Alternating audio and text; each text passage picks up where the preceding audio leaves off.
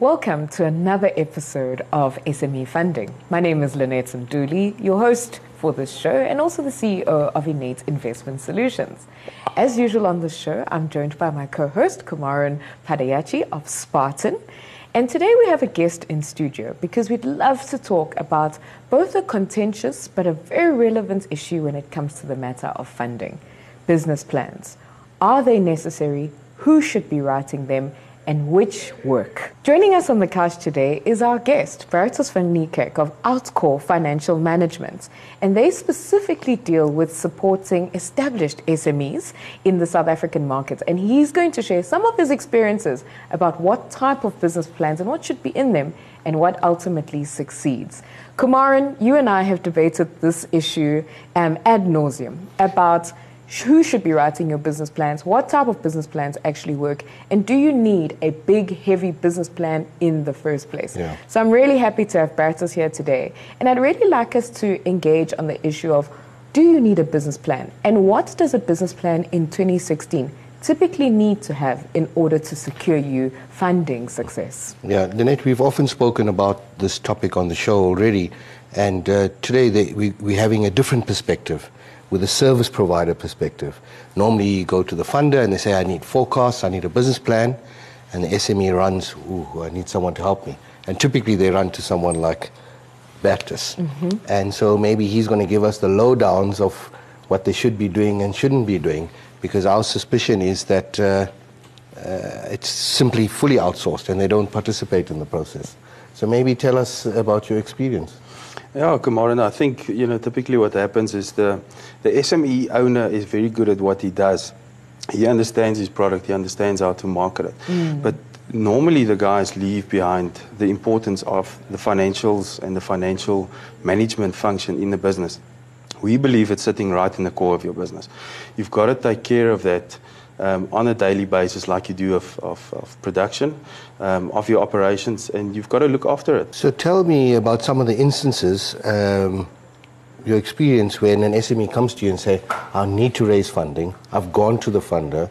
They've asked me for a business plan and forecast. Yeah. Has that happened? And tell me about typically yes.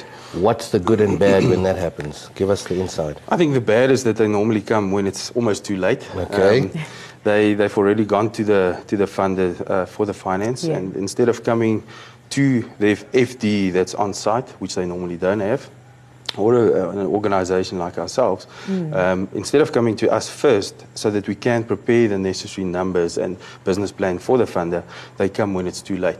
Okay, that's one problem. And then, um, do they, when they brief you, how's that done? You get some of the guys that would literally just say, take care of that for me. And mm. then you get the, the crowd that's really serious about their financials and their business, mm-hmm. understanding after having a discussion, saying, please get involved on a monthly basis so that we do proper management reporting. Okay. So, you know, the thing that I, we, when we debate, when we mm. talk about business plans, is that Spartan as a funder, when we get a forecast and we're interviewing the entrepreneur on this document, business plan, or forecast that's been provided by someone like this, and the person ums and ahs because you can see they don't know the they content. parts of it. So, so, you know, and then we look at this and say, hang on, did you prepare this? Who prepared it? And, you know. Yeah. So I definitely, Bertus, that's something that's interesting for me, um, is how involved should you typically be in the preparation of that um, funding business plan? You know, you obviously would help with the creation of the management accounts on a monthly basis. But then the entrepreneur themselves, do you find that people come in and actually sit with you and brainstorm how to actually put together their funding application? Or do they almost expect that once they've briefed you, they're waiting for the final re- results that they're going to then attach almost to the middle of their application and just send in. Yeah, yeah. Typically, the guys run their businesses on a cash flow model instead uh-huh. of on a proper management reporting model, and you know they come in brief, and once they start understanding the numbers on a monthly basis and understanding what it means in their business they then see the value thereof and they want the continuation. They actually then get to a stage where they understand the numbers, they own the numbers, and they insist on having those monthly meetings that we that we actually need to have to discuss the numbers and see how the business goes forward. And have you typically seen success in terms of funding with those entrepreneurs who are very much more involved with the development of their numbers as opposed to those who just rely strictly on you providing the necessary numbers? Definitely. Um, there's a definite um, change and a, and, a, and a distinct difference between um, the entrepreneur that wants to um, work with a financial um, management company or an FD on site as opposed to the ones that don't want to. And those that don't want to, um, you know, you see often that the success rate is not great with the funders because the funders do want a continuation. They want to see the numbers on a monthly basis and understand will they get the return on their investment? Will they actually um, see a healthy uh, company going forward? Because n- normally the funding is, is not a, a short-term funding as in one year or something like that. Okay. For those SMEs or entrepreneurs that simply say, "Here, I need this," it's, and dump it on your lap, why is it that that happens in your view? What's the reason for that? I think the, f- the finance department is normally a grudge purchase, um, like it is with marketing. And they don't see the importance often of having it full time. My theory is that they're not au fait or comfortable with the, with the subject matter, with the numbers, with numerics, do not perhaps have a financial background, and so it's like, ooh, this is voodoo, you sort it out. Yeah. Is that not the case? It is. Um, the understanding is often uh, a problem, but also for the, uh, the owner, it's important for them to understand that the numbers that, that are provided to them actually do start making sense. They've got to take ownership of those numbers. If they're not in that mind frame, mm. then it's difficult for them to switch over. But now, if they don't understand the subject matter, how does one? It's a new skill you have to learn, mm. right? Mm, yeah, and terminology and ratios and, and all those sort of things. We do educate them well on it. How do, Ah, how do the ratios on balance sheet react to whatever's happening on income statement so that they can make educated decisions? But those not dealing with you, let- that's the vast majority. Let's talk about how, what can they do to teach themselves this uh, subject matter. You know, understanding numbers and finances and the lingo and, and all of that, so that they don't avoid it. Yeah. First and foremost, uh, get away from managing your company on a cash flow basis. Uh, get involved in managing your business on an accounting basis because the two are very different. You you know, we're going to have an ad break, but you didn't answer the question. We're going to come back at you. right. when we get back to the break, we'll chase after that answer, but also start to look at what you at home can start to interact with, can begin to research, as well as incorporate into building your own financial business plan. We'll be right back.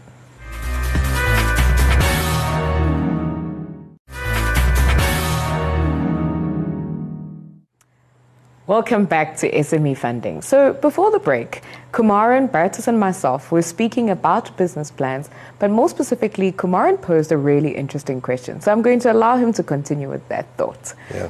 So, Bertus, I was asking you about my theory and the experience is that the reason why the SME on the entrepreneur simply dumps uh, the request for the business plan or forecast is because they don't understand the content. And so, the specific question is what can be done for a busy entrepreneur to learn the voodoo subject of uh, you know accounting and finance so that they're familiar with it with, Yeah. the, with the content. Kumaran, I think um, you know you would get some entrepreneurs that like the reading, uh, so they can go on a course and that. But I don't think that a course as such, if you don't put it into practice, is going to help a lot. True. You've got to actually engage with a professional in the industry to actually guide you on a very um, active and frequent uh, basis to, to get to the point where they weekly, even daily, interact with you, and so through that educate themselves. Okay, so by discussing the content matter and reviewing the stuff regularly, it almost serves like an accidental uh, coaching, Very much so. Yeah. yeah. On the job kind of learning. Hundred percent, and it, it because every decision you make in business has a financial implication. Yeah. Mm. You cannot neglect that beyond that point. Mm, mm. I quite like that point. Um, I know personally, I also do that, where at least once a month I make a good section of time to go and sit with the accountants. And, you know, yes, there are technicalities in the work that they pull together, but it's always so educational to understand the ratios and to actually see them live and get a calculator out Yeah. and an Excel spreadsheet out and actually see the indicators in your business come to life um, and light. And in that, and the more you sit with them, as you rightly point out, the stronger you become at understanding what you should be focused on and what you should be doing. You mentioned something now, Lynette, I want to pick up on. You said the indicators in your business. So let's talk about that. I mean, different businesses should have different unique indicators that are relevant to them. You Right. want to chat about that? Yeah, uh, we call it a metric of measure. It's quite Okay. important to focus on whatever is the metric of measure in your business. And through um, understanding your metric of measure, you can actually break down your revenue, all of your cost components, every aspect of your business you can break down um, into small components. What is the contribution of my cost per unit, per um, head, per whatever tonnages um, it is that your business um, has in, inside of the business. So it's important to understand that. And often you find that the entrepreneur reacts to that better than what they do to just 10,000 rands worth of expense in the income statement, but a cost per tonnage makes Why more sense that? to them. Why do they react better to that? Because of how they are inclined. Yeah. They They do actually think about it differently. those It's all part of the costing of their business, is mm. how they, they arrived at a cost per unit. And they often think like that. And us that think we're clever accountants, we arrive there and want to teach them something different. Um, whereas give them a dashboard that they understand. Give them a dashboard that will guide them in a direction where they can actually give a return to the funder, where they actually then also drive their business to be successful. And should one be brave enough to show those metrics of measure to the funders? Yes, definitely. I Why? think the- the funder needs to understand the business. The funder won't get involved um, at application stage in the business if they didn't understand the business. So the more detail you give to the funder and the more credibility you put on those numbers, the better, and the more comfort the funder will have. So before we started the show, we were talking about funding not being a once-off event, like it's a, it's a, a multiple pro, uh, occurrence, right? occurrence, yeah. So let's uh, tap him about about that. All right. So, Bertus, on your side, you know, funding, you start out needing an initial amount, and then your needs change. The business is beginning to grow. You're seeing scale and you're seeing growth. The funders that successfully scale through funding, what do they specifically do right?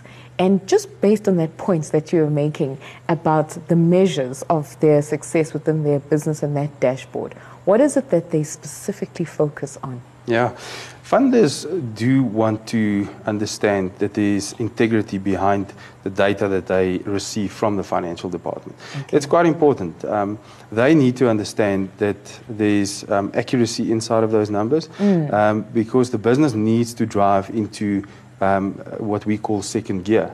Um, and you've got to get to a point where profitability is happening on a monthly basis. Okay. And the forecasting, uh, typically accountants are historians. We report on what's happened. We believe the quicker after month end you report, the better, because then you can still rectify what went wrong.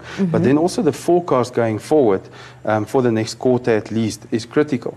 And funders do want to see, because business is dynamic, we've got an economy that reacts, Yes. and you want to make sure that you stay in touch with whatever's happening out in the economy. So the reporting that gets done is not only on the historical matters, but the reporting needs to be what is the forecast going to look like for the next quarter. Hmm. And keep it as close as possible. To forecast for five to ten years is unrealistic. You've ah. got to do it in a short in shorter intervals mm-hmm. because the economy does react that quickly these days. So on that particular point, most funders, Kumaran, as you'll know, generally ask you to do sort of a three-year forecast.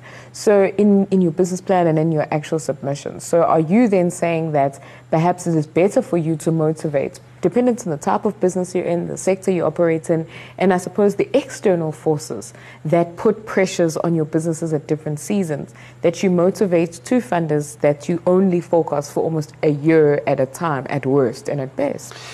For, uh, lenders won't let you forecast uh, just for a short space of time. Okay. The, the funders would basically uh, require you to um, show what the end goal is going to be for Okay. uh, the funding that they provide.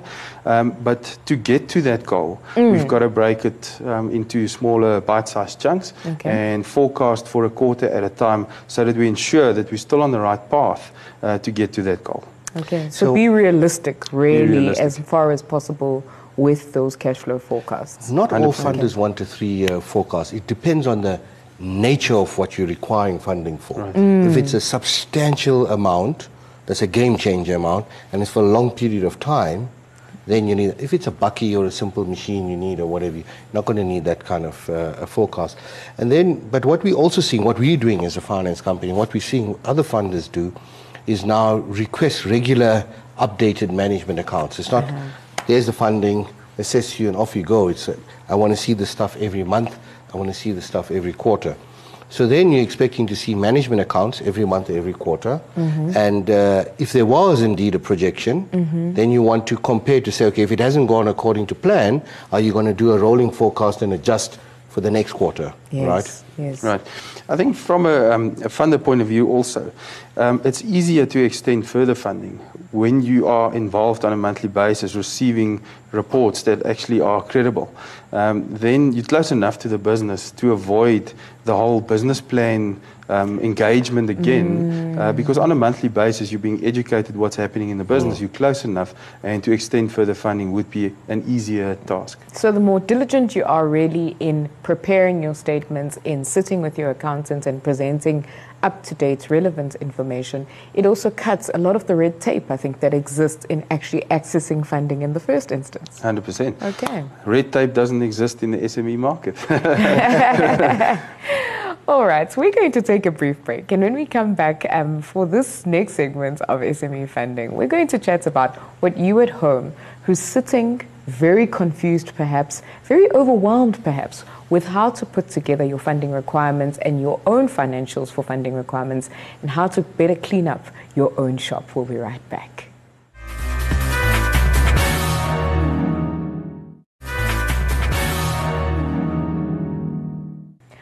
Welcome back to SME Funding. So, before the break, one of the questions I really had for our guest today, Bertus, was I'm a small business. I have no formal processes and systems in place, and I'm literally operating from the boot of my car, from my garage, and out of my pocket. I don't even have receipts and formal invoices and the like. God help you. but that's the nature of what's actually happening out in our market. What are the very first and critical steps that a small, perhaps less corporatized, less formalized business needs to take in order for them to build systems and processes around financial management that will help them make sure that you have the data that's necessary to help them with their business plan? Right. I think one, one's got to start at the beginning, and um, it, it, does um, mean that you've got to um, understand that it doesn't matter what size your business is, mm-hmm. you do need um, a, a, set standard of um, accounting records that you need to keep. And one's got to start at the beginning. You've got to start um, from your pocket and take some of those slips out and provide them to someone that can mm-hmm. actually reduce them to uh, an accounting system mm. uh, where you do record uh, all of that information to eventually give you an income statement um, and a balance sheet um, that actually does make sense, that reconciles, that gives you the, the truth of what, what has happened. Mm-hmm. Um, from that, we do prepare cash flows, and, and um, you know, one of the requirements would be that forecast that we spoke about earlier yes. that the funder would need. So those are the bare necessities that you, that you need to have for your business plan, mm-hmm. and it's a non negotiable. So keep every slip, keep records of, keep your bank statements and checks somewhere, and have an ongoing file of this information that you can hand to a professional who can then make sense of it. And please be organized with it. and also, the important thing here is that we see it needs to be a regular rhythm rather than a once off, oh, I need the funding, let me go and do this, and afterwards don't maintain it. As I said earlier, yeah. that operations is a daily task and it has a mm. financial implication which needs to be a daily task as well. Don't leave it for a year down the line and think that you're going to make sense of your business. It just won't happen. I've seen somebody arrive at their accountant's office with a jar and it's just slips and you don't want to be that person. Definitely okay. Yeah. Mm. So um, Bertus, around that as well, there's obviously around the funding um, application as well, You've now got all the systems in place, but perhaps you're still not entirely comfortable. What other supports then can your accountant or an intermediary between yourself and your accountant provide you then in closing that loop and making sure that by the time you get to your funder back with all your detailed documentation, what can you what can you provide and suggest as a solution to that? And more importantly, can we also look at what are the non-negotiables, the documents you absolutely have to have and have to have understood before you go back to your funder. Right. very important there is that we need to up the frequency once again um, in terms of the time that you spend on the finances. That's step number one. And, and once you get that right, mm. you'll get closer to your numbers. And for the, for the SME owner, they need to ensure that they do get close to those numbers. Mm. Um, once you understand your numbers, you're able to make educated decisions. And like we always say in life, every action has got a reaction. And this reaction here would be a financial implication mm. with regards to taxation, with regards to um, a return to the funder, whatever the case might be. Mm. The non-negotiables, once again, you know, if we just go down to it, you you cannot run a business without understanding your numbers. Mm. You have to understand your income statement. How does that income statement react? And uh, you've got to have a, a business plan, which, mm. in our sense, on a monthly basis, is our budget. That is the guideline to get you to that goal. Mm. And you've got to compare your actuals to your budget to see are you on track or not. Um, mm. And have a frequent review of that. And then uh, it feeds over to, into a balance sheet, as I mentioned, and, and your cash flow projections and cash flow forecasts are mm. quite important because that's ultimately where the funder gets involved and supplies the shortfalls that you might encounter mm. for as long as you see the return happening uh, with regards to the funding that's been invested. All right. Well, thank you very much, Separatus, for all of your tips, as well as those very practical interventions that all of our SMEs at home can immediately begin to inculcate into their financial management. At this point, we're going to allow Kumaran to give us his tip of the week. And once he's done that, we're then going to close the show and make sure that you've got all the details you need to get in touch with us right here on the show. So, my advice for this week's uh, episode is if you're working with a outsourced financial provider, you've got to maximize the value that you're getting. They can be cheap or they can be expensive, but you've got to maximize the value, mm-hmm. and that's when it's affordable. You do that by two things working with the outsourced provider mm-hmm. as opposed to simply dumping the stuff and getting them to do it. Right? So if you're working with them, you're getting maximum value. And second, use them as an accidental coach because mm-hmm. they're teaching you by questioning them all the time, they're teaching you about your finances, and that's where you're growing as well. So ask questions, and when we know better, we do better. Well, to our viewers at home, you are welcome to contact us right here on SME Funding at smefunding at bdtv.co.za. And you can follow these conversations on social media, specifically on Twitter at funding underscore SME. Should you wish to join us as a guest on the show, please do email us the challenge or the opportunity you face in the world of funding. And who knows, you could join Kumaran right here on our couch on the show. We look forward to engaging with you further and keep tuned in to SME Funding. Thank you very much.